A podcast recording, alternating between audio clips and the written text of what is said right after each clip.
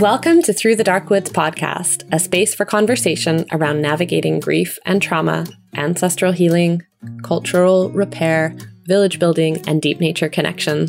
What will it take to rebuild healthy, connective culture in a world where we've lost so much? Schools don't teach this stuff. Western society has spent the last thousand years destroying these old ways of knowing. And yet, these skills are deeply needed for us to navigate a global crisis of ecocide. My name is Josia Tamira Crossley. I'm a somatic therapist, grief worker, ritualist, and the founder of Through the Dark Woods Real Life Skills for Navigating Grief and Trauma, a three month long online skill building and process based group, which helps participants find the heart in our common humanity while building resilience and increasing our capacity to be with the full, beautiful aliveness of being human. Our next round starts March 7th, 2022. You can find out more at throughthedarkwood.ca. Link is in the show notes. I acknowledge that this podcast is produced where I live and work in Qathet, unceded traditional territory of the Tla'amin, Klahoose, and Shíshálh people. My own ancestors came across the ocean from the northern lands and islands of what we now know as Europe. I acknowledge that I'm still learning about reconciliation and how to live in a good way on this land, and that my intention and prayer is that this podcast may directly and indirectly support repair of the harm done through colonization of this land and its traditional people, as well as repairing the even older harm done by the colonization of the old world, as we might call it. May this work benefit all beings everywhere. May all beings be happy. May all beings be free, free of suffering and the causes of suffering. And may we all recognize liberation together. So today I'm super excited to be welcoming to the show Day Schildkret, an award winning author, artist, ritualist, teacher, and Day is internationally known for his first book, Morning Altars, which BuzzFeed calls a celebration of nature and life. Working for over a decade with individuals, communities, and organizations, Day is helping to heal the culture through a meaningful and creative response to change. Day is the author of Hello Goodbye 75 Rituals for Time of Loss, Celebration, and Change, which just came out last week into print and is already on back order, so only available through Amazon and Barnes and Noble for the time being, with a second print happening in March. It is also available on Audible if you're an audiobook lover. So I'm super excited to welcome you, Day. Welcome, Day. Good to be here. Yeah, great to have you here. Super excited. So, yeah, I think we first met through our dear mutual friend, Christine and Toli. And you spent a bit of time with my son too, Yarrow, at, at, different social gatherings and things. But we, we haven't actually spent that much time together. So I'm just super excited to have this opportunity. I know your son better than you.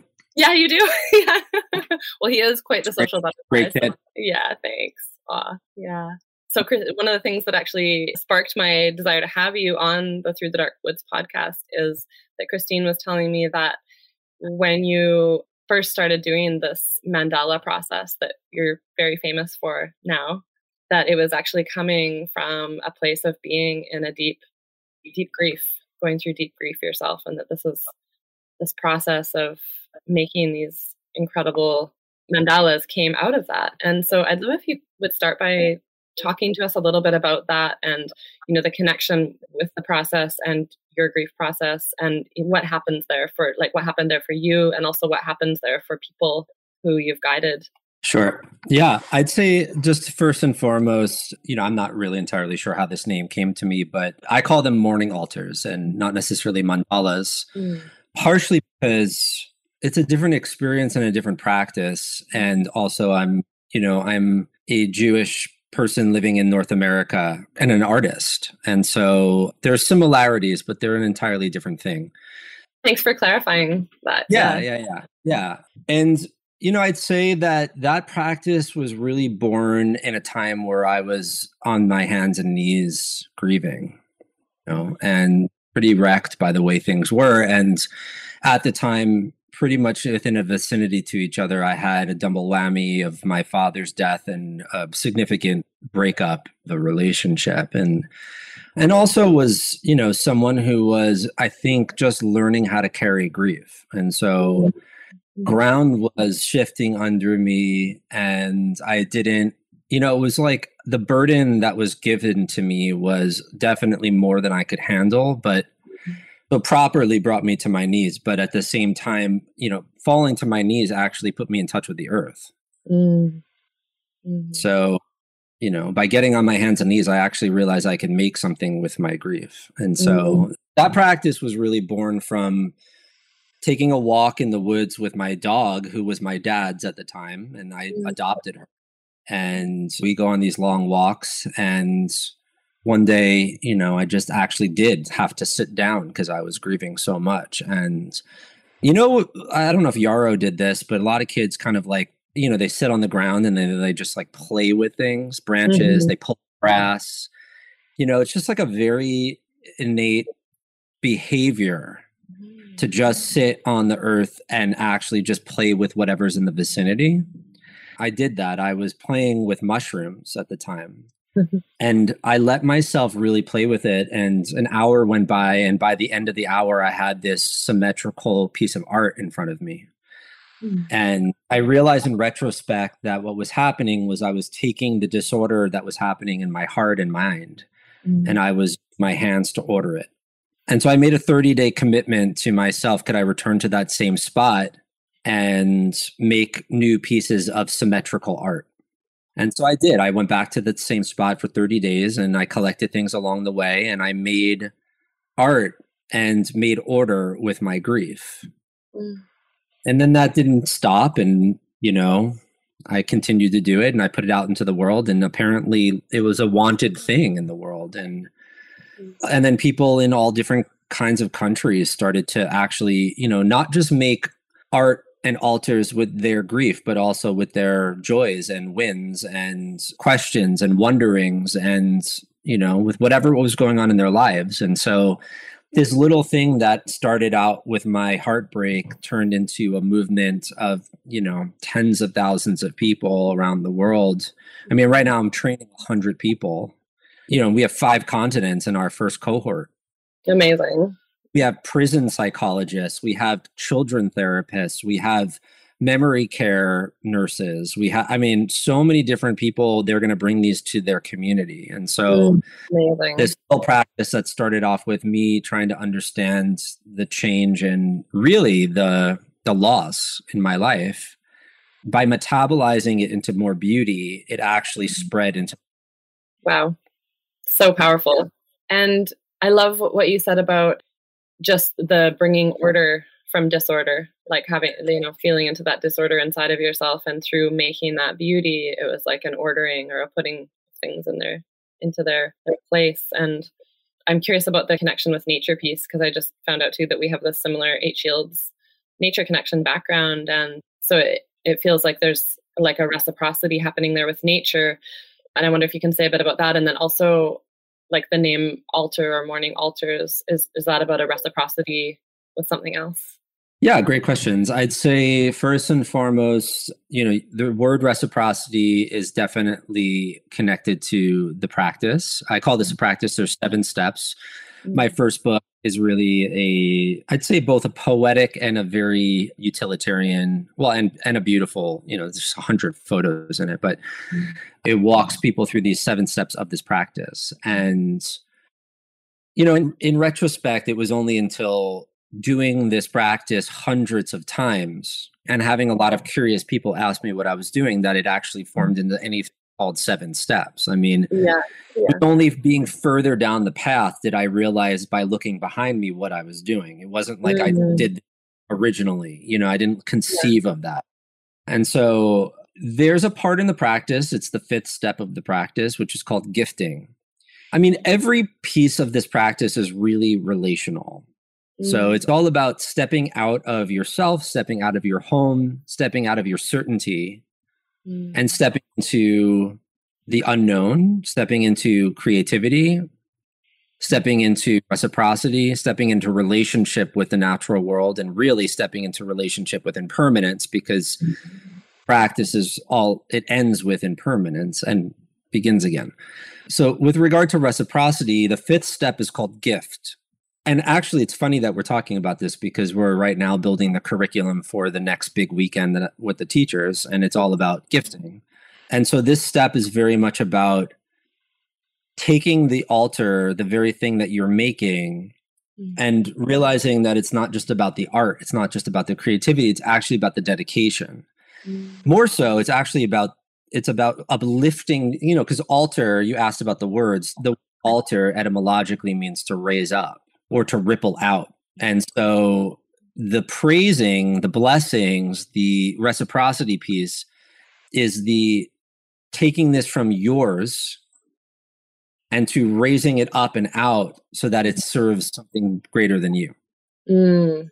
And so, you know, that could just be a, an offering to the land itself. It could be an offering to your family. It could be offering to the time and place that you're living in. It could be off, I mean, whatever. This act of giving and taking, because that's really what the practice is, right? Like you're going to walk, you're foraging, you find material, AKA you're taking but you're not in my practice people are not just taking you know there's a permission that's being asked so there's a constant give and take mm. in practice mm. and what i teach a lot about is beauty how can you take beautifully how can you give beautifully mm. and so the practice is really about the reciprocity of just being alive and being human and relearning how to because you're on the take all the time as a human being mm. so yeah. the reciprocity piece is to realize that and not to shy away or turn away mm-hmm. from that to actually you know be frontal with that reality and to recognize that your responsibility and our responsibility as human beings is to give back through our hands through our mouth through our feet through our bellies through our imaginations through our eye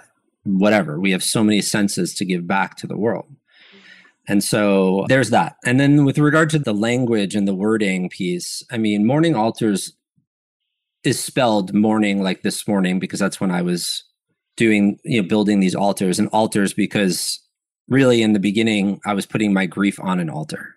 Mm. But it happened to be that plenty of people were searching for my website and putting the spelling differently. And it came to oh. me years later that actually there's a double entendre with the spelling, which is mourning like to grieve and alters like to change. Mm-hmm. Love it. A beautiful play on the words, but I didn't intend that.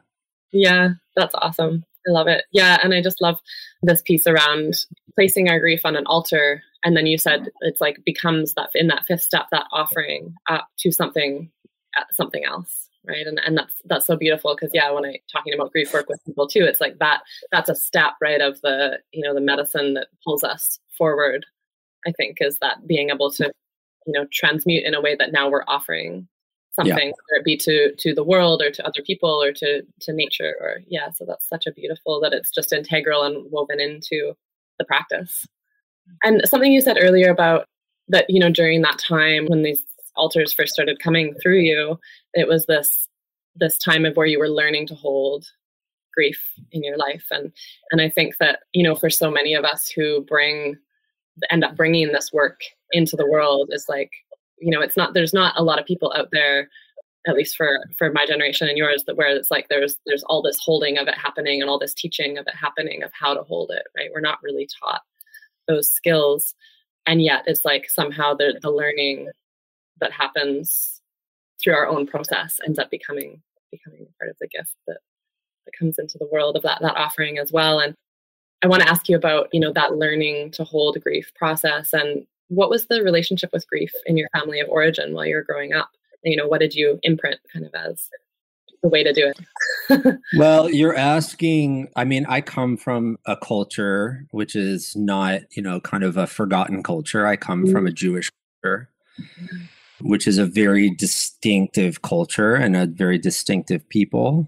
Mm. And I mean, we have a lot of pride as a people and we also have a lot of trauma as a people. And in that question, I mean, you have to understand you're speaking to someone whose great grandfather lost his entire family 80 years ago in the Holocaust. So, and all of my family basically ran from where they were living for hundreds of years because of pogroms. Hmm. So, 80 years ago is not long. It's not long at all. It's just right there. Yeah. And so when you talk about grief in my family, you really, it has to be expanded a little bit more into understanding trauma as a people. And therefore, because it happened so recently, and also my family and many other Jewish families ran so fast and so immediately because the danger was so imminent that so much was left behind and miraculously so much was carried forward because the culture is very strong. And also we have this is not our first time of genocide attempted genocide.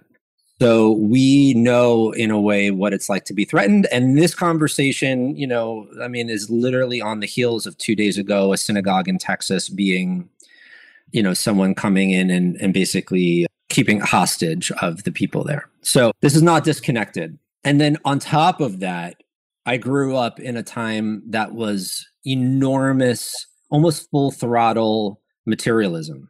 Mm-hmm. You know, the 80s. Mm-hmm. So, you know, you're coming from World War II into the 50s, which is where my mother and father grew up, at a time where it was all about like forgetting, mm-hmm. right? Like, we won, let's forget, yeah. or let's celebrate and everyone can get what they want you know mm-hmm. like that's that vibe of the 50s and then what i grew up in in the 80s was very much about like not only can you get what you want but you don't even know what you want and we're going to sell you everything you think you want mm-hmm. so aka double forgetting so there's on one hand trauma and on the other hand enormous amounts of forgetting mm-hmm. now you happen to be contacting me a week before my new book comes out mm-hmm. called Hello Goodbye. Here's the book. Yes. the introduction of the book goes deeply into this. Mm-hmm. Okay. Because if my family lived in the place that they had lived for hundreds of years, mm-hmm. if they ate the food that they ate for hundreds of years, if they sang the songs that they sung, mm-hmm. if we lived in a village setting like we had lived for hundreds and hundreds of years, mm-hmm that book would not be needed. Mm-hmm. And so I wrote a book that is more so a consequence of loss than it is a consequence of anything working out. Mm-hmm. You know, and here's the double, triple, quadruple whammy. Mm-hmm. Which is the the introduction begins. You you want to talk about grief? I'll talk mm-hmm. about grief. The introduction begins with my mother. My mother has dementia and there was a time recently, last year, where she forgot my name for the first time. Mm. And so the book starts off with the question What do you do when your mom forgets your name? What is the ritual to do? Do you just carry on with your day as if nothing happened? Or what do you do to mark that moment? You know, and so the opening of the book is really about how do you ritualize these moments that mean something but there's nothing that as a jew there's nothing that my culture says to do. As an american there's nothing that the country says to do. In my family there's nothing we have no experience with that. So it's an important moment. I mean this woman named me and then she mm-hmm. forgot my name. So the first part of the introduction is going into what i actually did. The second part of the introduction asks the question, and this is connected to what we're talking about. If it's possible for a, an individual to lose their memory, is it possible for a culture? And there is a huge chasm of grief that most people don't know how to articulate. Yeah. Because they're hungry for something they don't know that they want and they don't know that they need, but they know something's missing. Mm-hmm. So I write in the introduction of this new book. Now, the book is a response to right now there's 36 life transitions in the book. For instance, you know, you lose a pet, your dog dies. For a lot of us, and mine did a few years ago, that's an enormous heartbreak. That's the grief in a losing a pet is tremendous. Oh yeah, when my dog died, I grieved harder than I've ever grieved for any human. but the imbalance is this. For most people the grief is tremendous, mm but no one what knows what to do. Yeah. So, you know, one of the chapters in the book is the rituals for losing a pet. Mm-hmm. And there are others like that in the book of what do we do, you know, for weaning? Mm. Most people don't do anything, yet they feel heartbroken. Yeah. Well, they feel, you know, I interviewed 250 people for this book. Wow. Mm. And so there's a lot of this, like, I'm feeling confused. I'm feeling relief and I'm feeling grief. I'm feeling, mm-hmm. like you know something's changing but i don't know what to do about that and so Yeah. this book is very much a response to in some ways remembering that at those moments those threshold moments something is asked of you Mm-hmm. don't just carry on with your day Mm-hmm. stop call your people to you Yeah. do something make meaning Mm. don't let those moments pass us by because that is what makes us human Yeah. Yeah. And I think there's something that happens if when we do let those moments pass us by as though they're just another, you know, making lunch or whatever, you know, it's like there's almost like a, a traumatic thing that happens there or like a buildup of of something. Yeah. it's normal addiction is what it is people are addicted to normalcy and they're trying to get back to the thing that they think they know the thing that they think is familiar and comfortable Mhm. and grief and change and impermanence and unpredictability all of these things are profoundly uncomfortable because you're not in control Mhm. Mhm. you know so ritual orients us Mhm. it helps us stand on something temporarily and say oh okay this is where i am i'm not there anymore Yeah. i'm here Yeah, and it's like, you know, this is just making me think about like even the grief around the loss of that, like that cultural amnesia. um, Yeah. You know, having lost because all of us, you know, it's like the Jewish culture, like you said, is is still has a, a strength to it and a, and it's known in, in many ways. But there's many many cultures around the world that aren't that aren't. It's been so long ago since colonization happened that Yeah. there was that you know there's such a, a complete loss and and so to be able to start to find our own rituals to, again that that are are I think you know tell me if you agree with us but like that are it's like in our DNA it's like in our cells that we know what to do and like like children you know like you said playing in the dirt. Yeah i mean one of the ways i talk about this book is that it's a ritual recipe book. Mhm. and in the introduction you know if you ask 100 people what ritual means you get 101 answers Mhm. but the best way i know how to talk about it in the book is as food Mm. and really as cooking or baking And it's the same thing with going into a kitchen, which is, you know, you can have recipes that have been passed down through your family. A lot of us do. I do. Mhm. That have been passed down for generations. Mm. But I'm not making the same food as I did that my grandmother made. I'm changing it a little bit. Mm. For instance, in the book, I write about mandel bread, which is like almond bread. It's like a biscotti. Mm. I grew up eating that Mm. mandel bread. My Mhm. mom made it. Her mom made it. Her mom made it.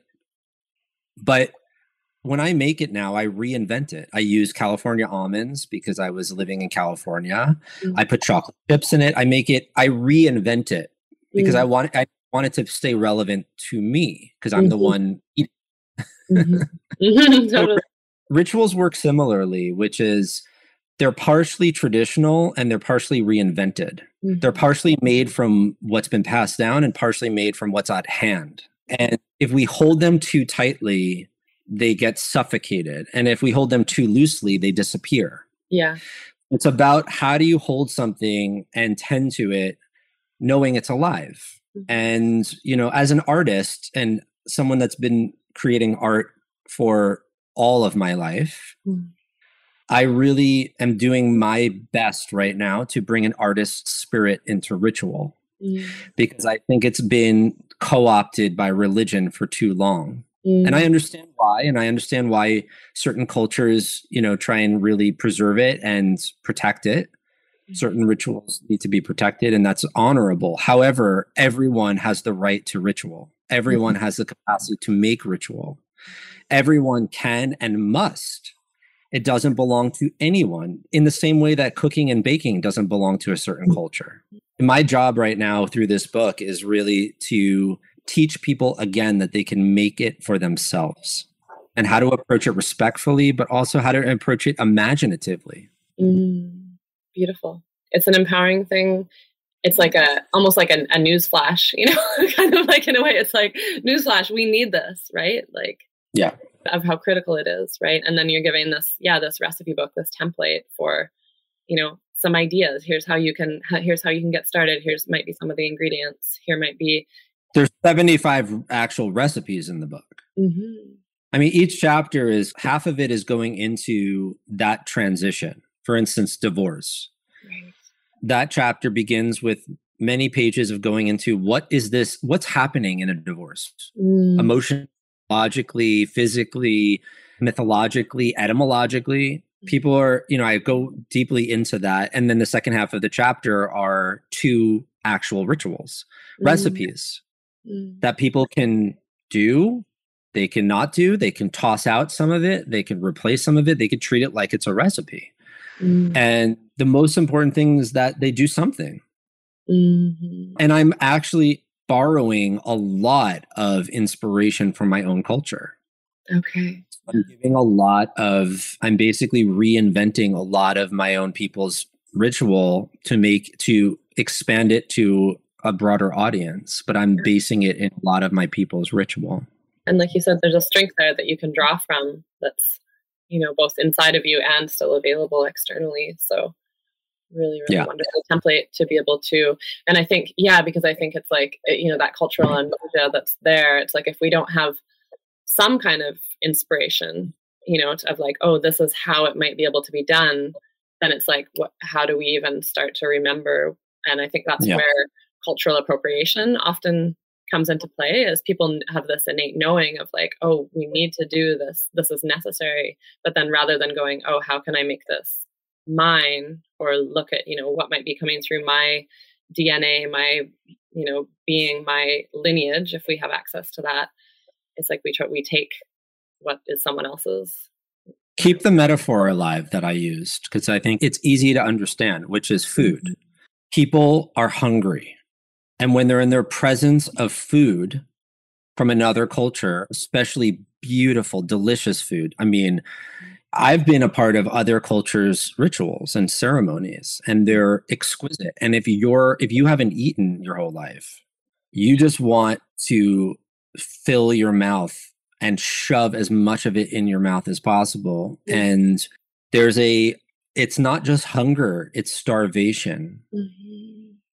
There's real grief around that, you know? And so you have to really check yourself when you're in the presence of another culture's traditions and rituals. Mm-hmm. However, with that said, does that mean that you shouldn't touch ritual at all? So it's a very nuanced conversation, you know? It's like, yeah, don't steal other people's food. However, grow your own. yeah eat, but make your own food, Mhm. Mhm. you know? And look to your, I mean, see if you can find any recipes in your own people's tradition. Mhm. Maybe there's something there. Yeah you know i'm being generous by borrowing from mine to and using that as a point of in reinvention reimagination in my book Mhm. and giving thanks to my tradition constantly as like being so generous to be able to play like that Mhm. but i'm also employing my sense of creativity to do that you know as an artist that's the license i need for Mm. imagination reinvention ritual is partially of the imagination don't Mhm. forget that it Mhm. lives in the imagination you know it's remembered yes it comes from a place sometimes but it is definitely kept alive through the imagination Mm, beautiful. Yeah, and I think we have such a societally, I don't even want to say culturally, because this is part of the where there's the cultural amnesia. I think societally we have this idea that imagination or like the imaginal realm is fake, right? Can you say a bit more about what you mean when you say imagination, what that means to you? Sure. I mean, you know, you can look, we, we're coming from what hundreds of years right now of rational thinking. Mm-hmm. So we live in a modern culture that values the rational and devalues the mythological and the poetic and the imaginative. Mm-hmm. You know, so sure, I mean, imagination's fake, but what's what does that even mean? Mhm. You know, I built a whole career off of my imagination. Is it a fake career?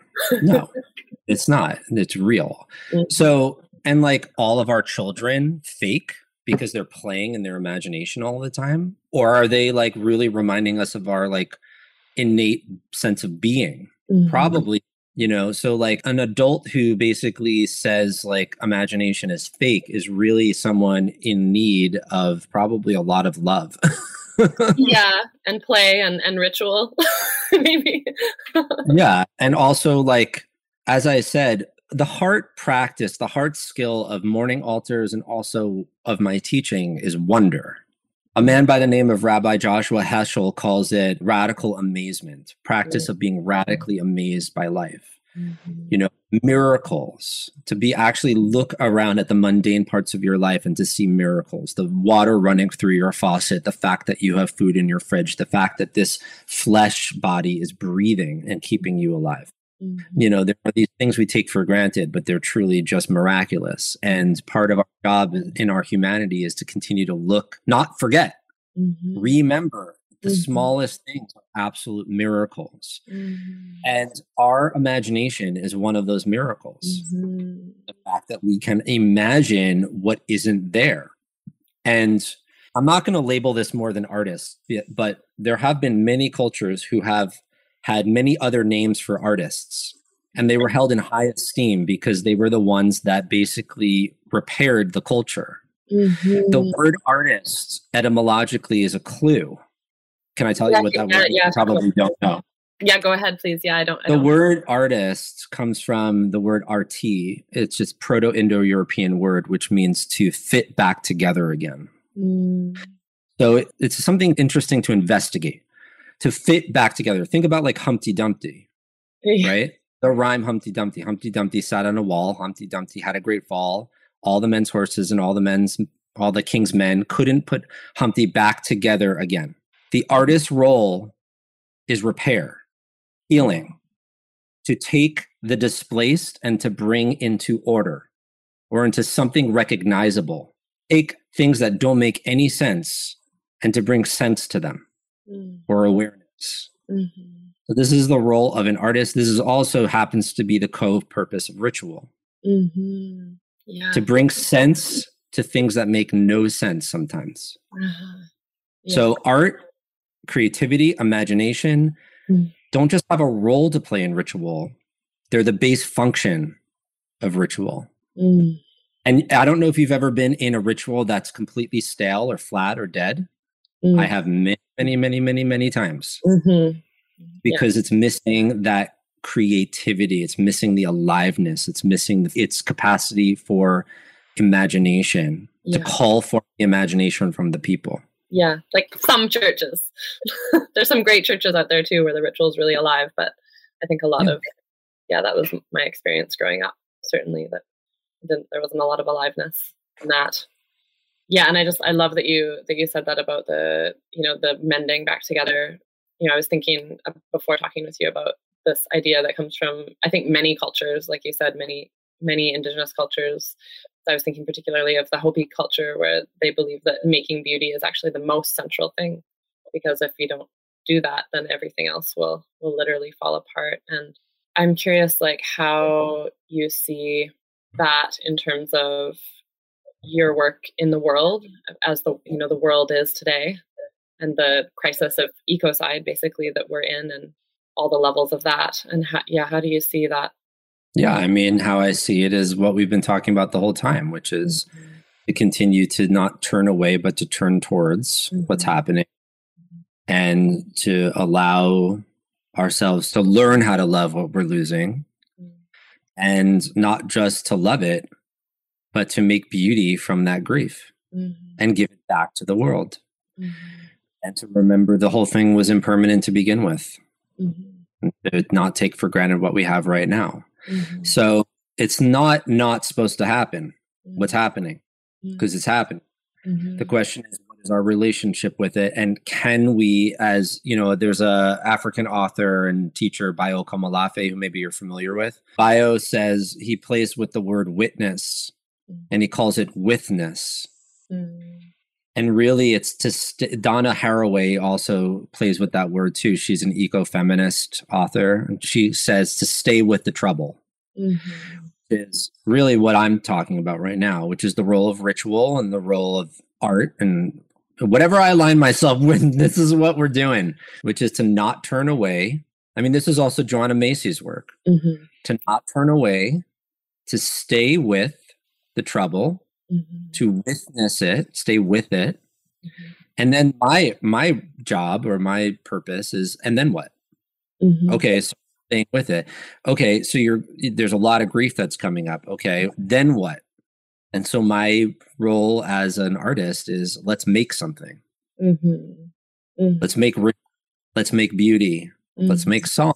Let's make something with it. And then it's in the making that this thing changes. Mm.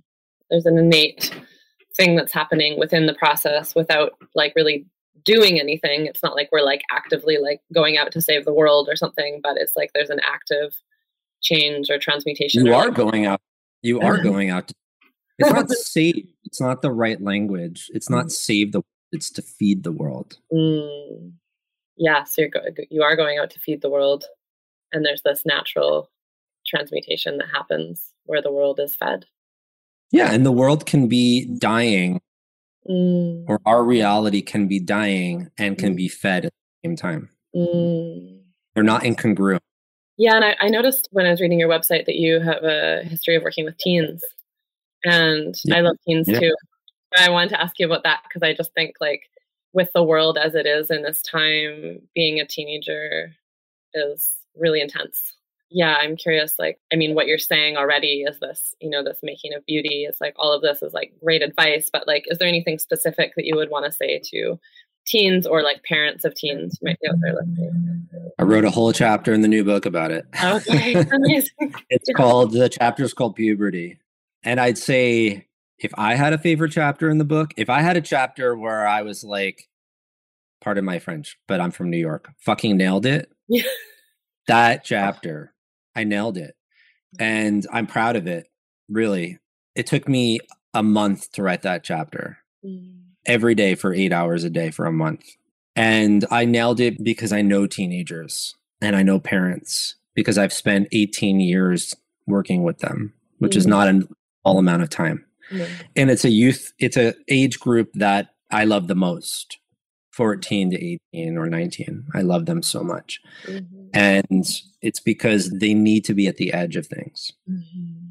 Need to live at the edge of things. They need to be brought to the edge of things. And it can't be the parents that do that. Yeah. It has to be mentors. It has to be ever it has to be someone else but the parents that has time in and investment in the adolescent. But it can't be safe. They're constantly trying to break out of safety. Mm-hmm.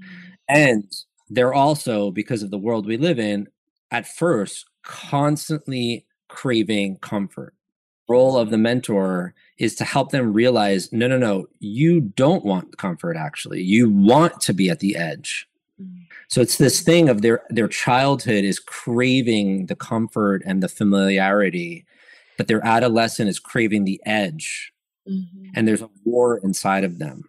Mm-hmm. And in our culture, without any initiation, we just prolong their childhood until they're someone like 70 and they're yeah. still a kid. Yeah. So the old initiation rites in other cultures, maybe my own, although we have a very dysfunctional initiation rite mm. in my culture, it once possibly brought our adolescents to their edges. And in that, their childhood dies off. Yeah and a hole emerges where the adult comes through. And so, you know, and this whole chapter is really I, I broke it down into three rituals in my in Hello Goodbye mm-hmm. because the first one is an edge ritual mm-hmm. where they need to do something physical, physically edgy, mm-hmm. so that they can feel their edge. Mm. The second one is service. So in the book, it advocates for the it's called a big task mm. and it helps the family empower their teenager to prepare and offer a meal mm. to their community mm. on their own, sinks or swims with them. Mm. And then the third ritual is for the parents to create basically a memory book with other parents who are going through it so that they can look at their child's growth over the last however many years and their own adolescent and see them side by side and because a lot of parents, you know, struggle with projecting onto their their teenager their own shit from their own adolescent. Mm-hmm. So I have three, you know, two of them are for the teens and one of them is for the parents. And just I love it so much. And I love that you're asking that because I really I really love teenagers and I love I love being at the edge with them. Mm-hmm. Beautiful. Yeah, yeah, me too. It's so, such an incredible period of life and and I love that you articulate it that way because I think I think that's maybe true for me as well, but I hadn't quite named it as that, you know, that edge place and that, you know, on the verge of just like so much is there and waiting for them on the other side. And yet that support up underneath them, like you said, it's like they can't do it on their own and they can't even do it just with their parents.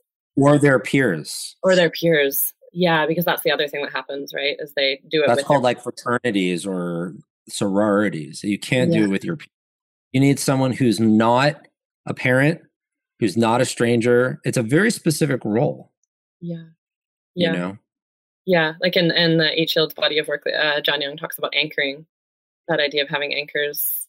So yeah, like I want, I wonder if you want to say a little bit about just quickly about that, like what, how might if a teen or a parent of teens is are listening out there, how might they go about finding what might they look for? How might they go about finding someone like that to support them? It's not something you go to the grocery store and get. Mm-hmm. You know, it's not at Kmart or Walmart or whatever you have in Canada or country grocer. country grocer you know, I mean, these relationships really need to be cultivated throughout the child's life. Yeah. That's the painful piece is like, you know, like usually if you're looking around, it's a little bit too late. Yeah. No, I mean, you really need to start. I mean, the latest is by like eight.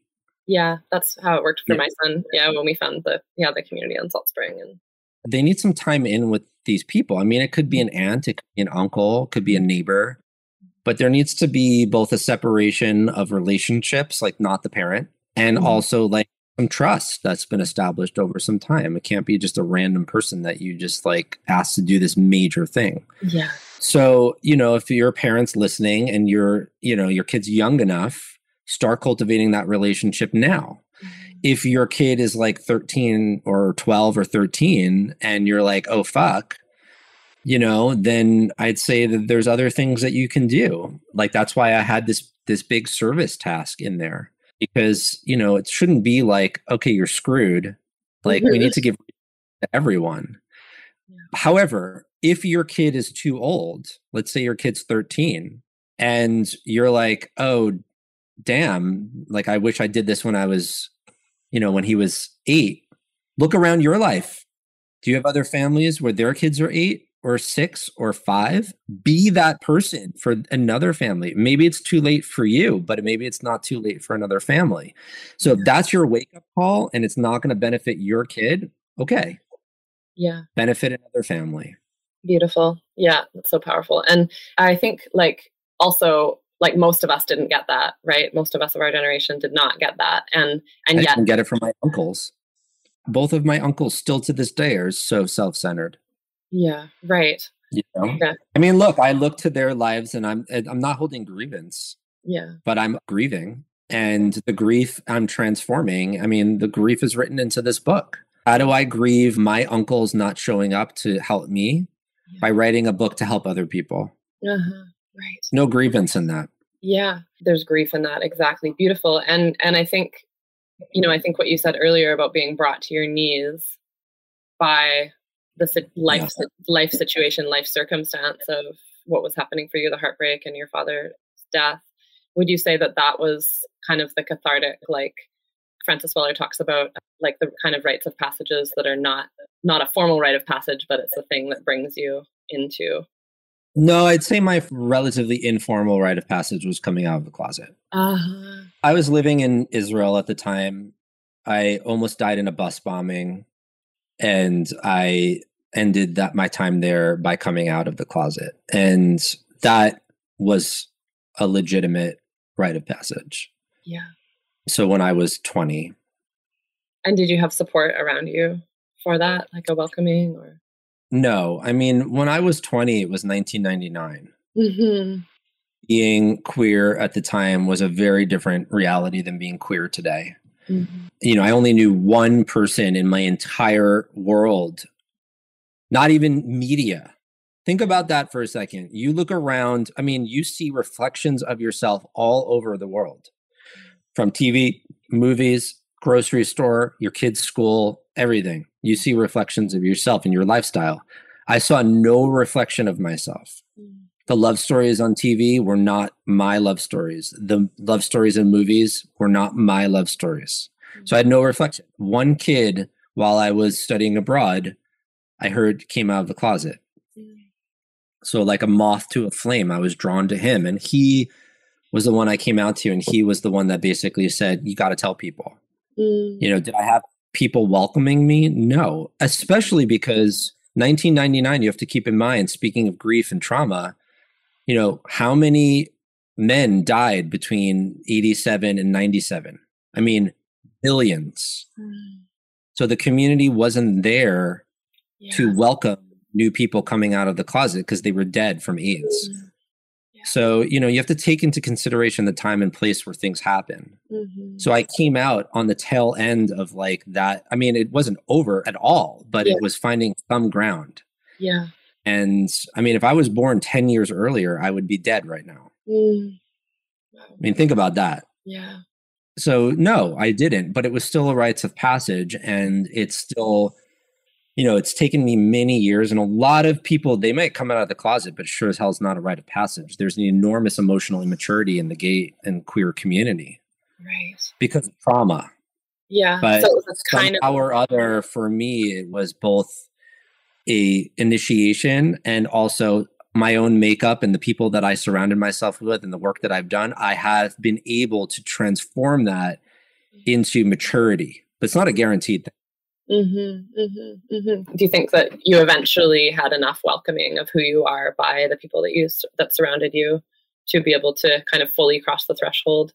Yeah, yeah. I was. I attended the first and only International Gay Spirituality Summit in 2003, mm. and it was a gathering of 150 men from I want to say like 30 countries, all spiritual leaders, mm. African priests, Buddhist monks, Shoshone elders, and the whole thing was a complete shit show oh because there's a lot of divas in the room. Mm. And it actually, I was I was a young person at the time, and I stood up in that room as a young person, and I basically gave it to that group mm. as a young person.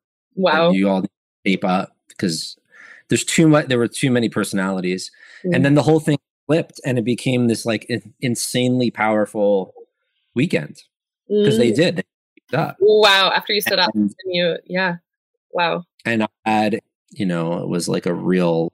I mean, I I don't want to go into so much into the details of it, but it was very powerful, and it really helped me understand the the lineage that I am carrying, not just as a Jew, but as a queer person. Uh-huh.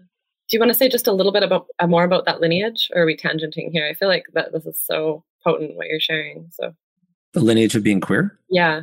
I mean, the lineage of being queer is just looking at like all of the ancestors that have been queer and that have died for that. It's not a small number of people, and most of them we've never heard of and will never hear of. And so, you know, I stand in line with those people and I carry the traditions that were afforded those people. And I don't do it silently, I do it with pride. Mm. You know, I wrote a chapter in this new book on rituals for coming out of the closet because that's a huge threshold.